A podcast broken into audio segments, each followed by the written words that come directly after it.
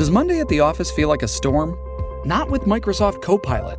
That feeling when Copilot gets everyone up to speed instantly? It's sunny again. When Copilot simplifies complex data so your teams can act, that sun's shining on a beach. And when Copilot uncovers hidden insights, you're on that beach with your people and you find buried treasure. That's Microsoft Copilot. Learn more at Microsoft dot com slash A I for all.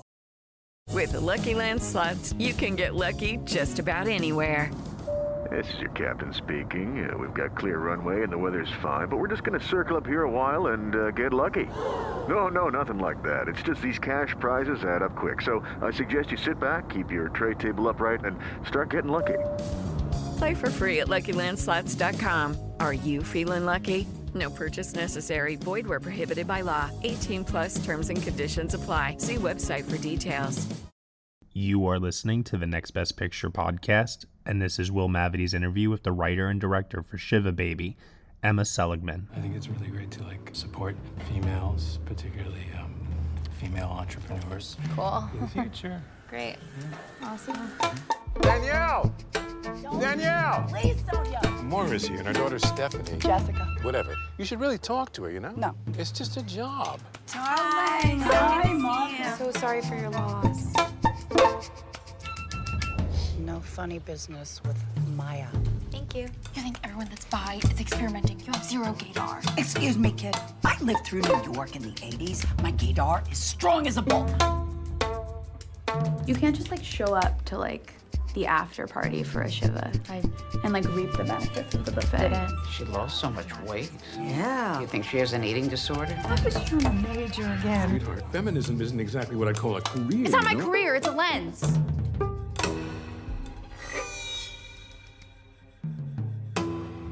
Max worked for your father years ago. Really? Just try to behave yourself today. I'm not gonna blow him in the bathroom.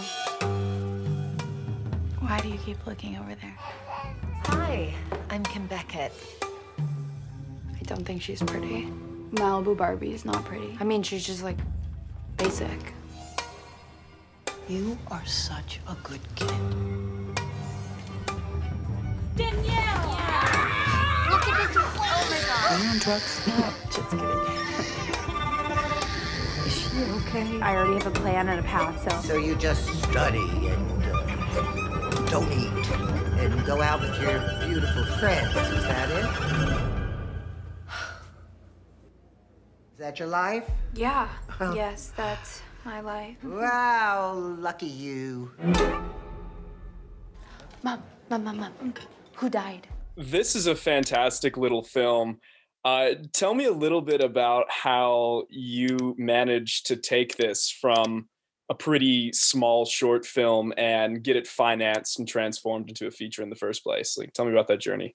Yeah, that was the journey. Um, it was very anxiety inducing and um, difficult. And I, me and my producers didn't have a life for three years um, or two years. Um, the incredible Katie Schiller, Kieran Altman, and Lizzie Shapiro. Um, well, I, you know, I had success with the short at South by Southwest in twenty eighteen. And I felt like that I'd already been writing drafts of the feature, but I think that gave us a little bit of momentum. Um, and then the three of us just sort of put our heads together and and thought that we'd be able to get it financed from like a production company that we'd, we'd all collectively interned for like pretty much all of New York's indie, indie production companies. And, um, they all politely and kindly said no, but offered us good advice and, and tried connecting us with other people.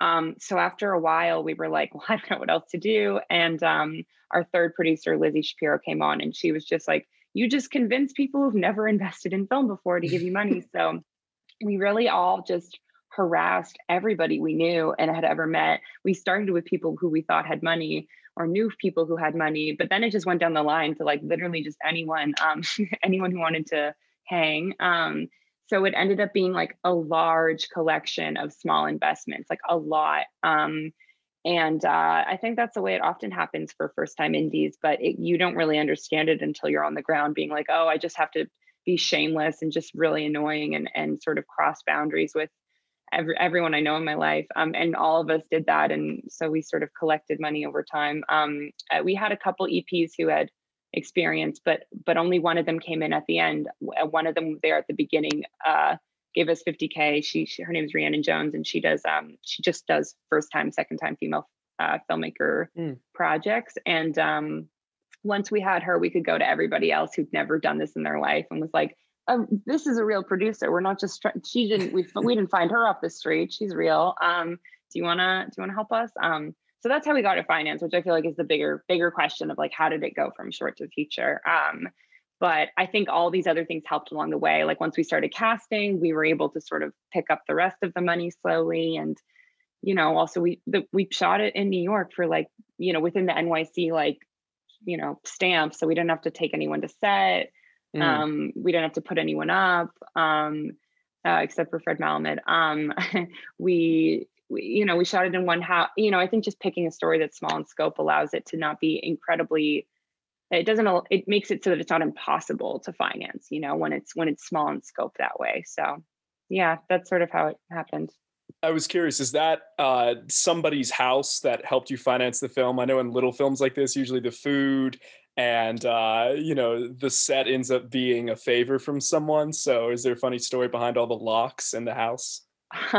Actually, no, that was a house we found off Airbnb. We did ask everyone we knew, but it's funny just because we're all like twenty We, at the time we were twenty-three turning twenty-four, and we we didn't know anyone who owned like a house in New York, you know what I mean? None of us were from there. We had some people who were like New Jersey, but then it became another like tax credit situation, so we were like really trying to find somewhere in New York. Um, um, so we didn't have to legally have to put anyone up. Um, so we found that place off Airbnb, and it was like a miracle, magical connection of crazy things. We looked at so many places, and they either didn't look right or they looked okay, but didn't have enough holding. Like we were also looking for a house that like could fit like, you know, the actors in different rooms and like, you know, have good staging area for all the equipment and also like, you know, just stuff like that. And then it also like just looked gorgeous. And the homeowners were like, you want to shoot in our house? Like, that's crazy. And we were like, oh my God, like, yes, and we're going to try our best not to destroy it. Um, because that's how it works, you know, when you're trying to shoot a movie. Um, so yeah, no, it, that wasn't a favor, but it felt like a blessing for sure. Okay, so uh, one thing I was curious about is your lead actress is not in fact Jewish, and Diana mm-hmm. Agron, who's referred to as the Shigsa in the film, is. So tell me a little mm-hmm. bit about the decision to cast uh, a non-Jewish actress in lead role, and then have Uh, Agron, on the other hand, you know, representing the opposite of that. yeah. Um, well, I don't think it was such a deliberate choice when it's put that way. I mean, Rachel was in the short film um, that this is based on, and there was just no way I wasn't going to have her in the feature. I felt like she made it so much her own, but then also she became so invested in seeing the feature be made and constantly checked in and, you know, helped me with my goals and like asked me how I was doing and where things were going and how she could help. She helped try to finance it as well. Um, so I just felt like there was no way I couldn't have Rachel, but knowing that she's the lead and she's not Jewish made it feel really important to me that we cast as many other Jewish actors as possible, um, even in non-Jewish roles. So I think that it just felt important to me for authenticity to like have Jewish energy on set. Um, And Diana was like so excited because she was like, I never get to be in Jewish movies. So even though her role isn't technically Jewish, she was just like, this feels so special for me. My grandma will be so happy I'm doing this. I think I think your grandma passed away. So she was like, she'll looking down. She's looking down being like, you did it. Because I think Diana's played a nun like three times at this point. yeah, I was thinking she's a novitiate too. You know? Yeah. So she's like, yeah, this feels better. This feels more accurate to my sort of vibe. So yeah. Hey, it's Kaylee Cuoco for Priceline. Ready to go to your happy place for a happy price? Well, why didn't you say so? Just download the Priceline app right now and save up to sixty percent on hotels. So whether it's Cousin Kevin's Kazoo Concert in Kansas City, go Kevin, or Becky's Bachelorette Bash in Bermuda, you never have to miss a trip ever again. So download the Priceline app today. Your savings are waiting. Go to your happy place for a happy price. Go to your happy price, Priceline. With Lucky Land Slots, you can get lucky just about anywhere. Dearly beloved, we are gathered here today to... Has anyone seen the bride and groom? Sorry, sorry, we're here. We were getting lucky in the limo and we lost track of time. No, Lucky Land Casino, with cash prizes that add up quicker than a guest registry. In that case, I pronounce you lucky. Play for free at Lucky Land Slots dot com. Daily bonuses are waiting. No purchase necessary. Void where prohibited by law. eighteen plus. Terms and conditions apply. See website for details. Uh, so tell me how you got some of the bigger name actors in here, like Fred Melamed, as you mentioned. Yeah, um, we worked with an incredible casting director, Kate Geller. Um, she has been doing this for a while. She worked at a casting agency forever, but she was sort of breaking out into her own casting agent agency that she was starting. Um, and I think she was okay with taking on little projects that she believed in, that she thought she could really put a stamp on. And clearly she did um, with this. Um, you know, we, everyone's always like, how did you get them? Like, did you pay them a million dollars? And I'm like, no, um, I think I was sort of shocked to learn that, especially in the summer, especially if you can squeeze in their schedule, like into a few days here and there, bigger actors want to work on stuff they care about or they have a connection to. Um, and Kate was really smart about trying to choose New York actors. It wasn't hard for them to get there, um, who were Jewish or had a connection to Judaism or the Jewish theater scene or something, um, and who were material driven and cared about making indies and cared about supporting artists. Um, so we just offered, we just offered to literally everybody except for um, some of the smaller roles that we auditioned yeah. for, um, some of the, some of the middle-aged women, uh, except for Jackie Hoffman. She only has a few lines, but I definitely offered that to her. Um, I'm a huge fan. Um, but yeah, we just offered and people either said yes or no. And everyone who's in it said yes. Um, and it was that, it was that easy. Fred said yes without even meeting me, um, and was like, okay. I didn't meet him until we were about to shoot his first scene, like two yeah. minutes before. But Diana and Molly um, were like, okay, I just want to get coffee with you first to make sure you're a normal person and see what you look like. Um, you know, so then, yeah, it was, it was pretty simple. Uh, Polly's the only person who like was supposed to play another role. And she like, because she's not Jewish, I was like really holding out for a Jewish actress to play the mom, but she's married to a Jew, so it's not a world that's totally unfamiliar to her. And she just sort of like wiggled her way in there. And like uh, when I got coffee with her, she just convinced me to give her the role. And my casting director and producer were so mad because I we had an offer out to someone else, and she was like, "This role was meant for me." And I was like, "Oh my god, okay." She's a force, that woman. Um, so yeah, that's that's how we got everybody. You mentioned that it was New York in the summer, um, in a kind of cramped house. I'm assuming that got very hot and unpleasant. Are there any fun stories about just production nightmares of like being in like a humid, uh, humid, hot place like that? Um, yeah, the whole thing was a nightmare, but thankfully I didn't deal with it. I was my incredible producers that overnight I would be like, oh, there's an A C there now. Oh, okay. There seems to be a system set up here. They just sort of kept me out of it. But Fred was like, it's too hot. And he, he, when he accepted the role, he was trying to figure out where we were shooting and whatever. And he goes, just so you know, I've done plenty of indies in my time in New York in the summer. It gets hot. And we were like, we've got it. We bought like four A Cs for the whole house. Um, we had to buy more and we just returned them all after. And basically it was tough because we had holding for the actors upstairs, but most of the time, like all these lighting setups would be blocking the stairs and the actors didn't want to have to like go up and down the stairs. So we ended up um, creating a little holding room um, out of um, what appears to be like the kids' room in the movie. We only shot one scene in that room, uh, you know, at the, at, on the first day. And then after that, once Fred was like, it's too hot, I'm leaving. It's gonna, if you don't fix this. Um, I think my producers just figured out a way to like put four A Cs in this front room so that, and it's sort of an enclosed porch, so it's all glass. You can see through it. And it, the windows would start to frost because it was so hot where the crew was, and where the cast was like hanging out was like so cold by comparison. Um, so my producers did it and figured it out. But it was, it was a learning experience because at first, you know, each department, because it's so cramped, had its shit kind of everywhere. Like it was like, okay, like the, you know, camera like wheelie thing is there. And then like, you know, some production design stuff sort of scattered. Every time we cleared out a room and went into another one, like stuff was always in the way. And then sort of overnight, I felt really grateful that Katie and Kieran and Lizzie, particularly Kieran, was like, here's our system. Um, so yeah, but not, not, even once we figured it out, it was hot and cramped and sweaty and tough, but you know, you make do. Okay. So, and I'm sure that added to one of the things I'm most interested in the film, which is that it is insanely anxiety inducing. like more than any horror film I can think of in recent memory. So tell me a little bit about the camera techniques, the editing, and the score that you employed to make me want to flee when watching this in a good way. um, well, thank you. Um, I think I just focused on um, sort of anxiety-inducing movies. I didn't even think about horror movies just because I didn't think about that. I was like, oh, that's what a horror movie is, anxiety-inducing, but I'm not a horror movie stan. So mm-hmm. I just didn't, I focused on Krisha, which is, um, you know, Troy Edward Schultz's first film, also based off a short. There were just so many comparisons that I was like, how did he keep us in one house in one day and not have us be like, I'm bored, you know? So I looked to Krisha time and time again for every single stage, for shooting, but also editing, music, for, for everything. Um, that was my main reference. Um, and then once I sort of honed in on Krisha, I started working with my D P and showing her Krisha, and she'd seen it before.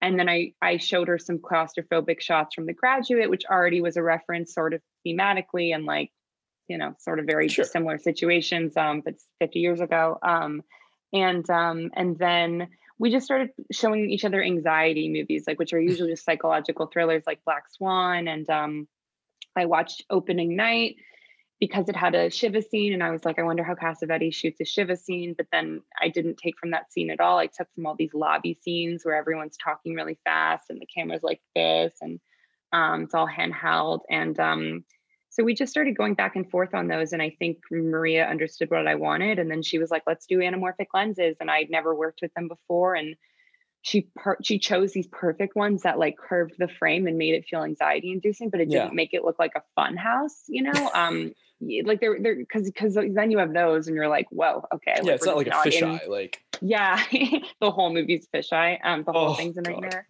Um, I'm imagining that. It's horrible. No, I mean, we kind of had that in one scene, but we got, I feel like we worked up, we worked up to that level. Um, I hope. Um, so we, we set the tone, I think, with, with cinematography, with Maria's work. And then in the edit, Hannah, our amazing editor, just sucked the air out of it. I think, you know, just making sure all the dialogue was overlapping, that we didn't give Danielle one second to breathe, and that any pauses and ums, we just took right out. And it went from being an hour and a half, our first cut, to seventy-one minutes, because there were some moments and lines we cut, but a lot of it was just taking out any pauses. So that, I think, created um, oh, yeah. some of the anxiety. I think so. I don't know. And then the score was just like the thing that I like didn't realize was uh, gonna, I just didn't, I, I originally didn't know we were gonna have a score. I was like, eh, maybe. And then once we were shooting, I was like, oh no, we like need a score. This is going to be great. And then Ariel Marks is just such a genius. And I told her I wanted anxious strings, whatever that means, anxious klezmer strings. And she was like, so a horror score? And I was like, I guess. And once again, I was like, I don't watch that many horror movies, nothing against them. I love horror movies. I just, I'm not like one of those horror movie nerds. Um, which if you are, that's awesome. Um, so she was like, so you just want a horror score? And I was like, yeah, that makes sense when you put it that way. So that was how we came about the anxiety in every single stage. But I, I did keep bringing it back to Krisha. I showed Ariel the Krisha score. I was like, this, but strings. Um, she was like, well, this is pretty scary. Um, so yeah, that's uh, that's how we did it. Yeah, the the Krisha connection is wonderful. That movie also almost gave me an aneurysm. So uh, that's a good one to pull from. Awesome. I think we're almost done. But before I go, have you decided what your next project's going to be? Um, Rachel Sennett, who plays Danielle, she's also an uh, incredible comedian and writer on top of being uh, a wonderful actor. So her and I have been writing a script for the last... since we've made the short film, for the last four years, that's um, a very campy, broad, um, like queer teen sex comedy. So it's very not Jewish, um, but more of Rachel's style of humor, which is which is much funnier and, and less uh, morbid um, than this movie. Uh, so that's been fun, and I hope we can make that soon. That sounds great. Well, I hope everyone enjoys this. This is a wonderful debut feature, and I've been showing it off to everyone. So I, uh, I'm glad you gave it to us. Thank you. All right. Well, thank you so much. Hey, everyone. Thank you so much for listening to Will Mavity's interview with the writer and director of Shiva Baby, Emma Seligman, here on the Next Best Picture podcast.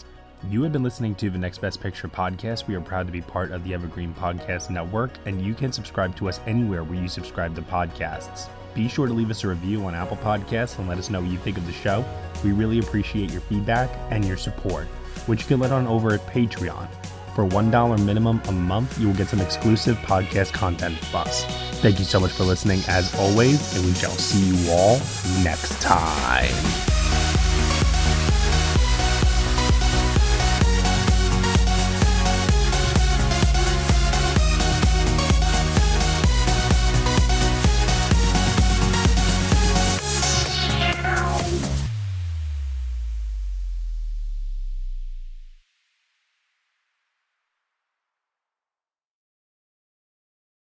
Lucky Land Slots, you can get lucky just about anywhere. This is your captain speaking. Uh, we've got clear runway and the weather's fine, but we're just going to circle up here a while and uh, get lucky. No, no, nothing like that. It's just these cash prizes add up quick. So I suggest you sit back, keep your tray table upright, and start getting lucky. Play for free at Lucky Land Slots dot com. Are you feeling lucky? No purchase necessary. Void where prohibited by law. eighteen plus terms and conditions apply. See website for details.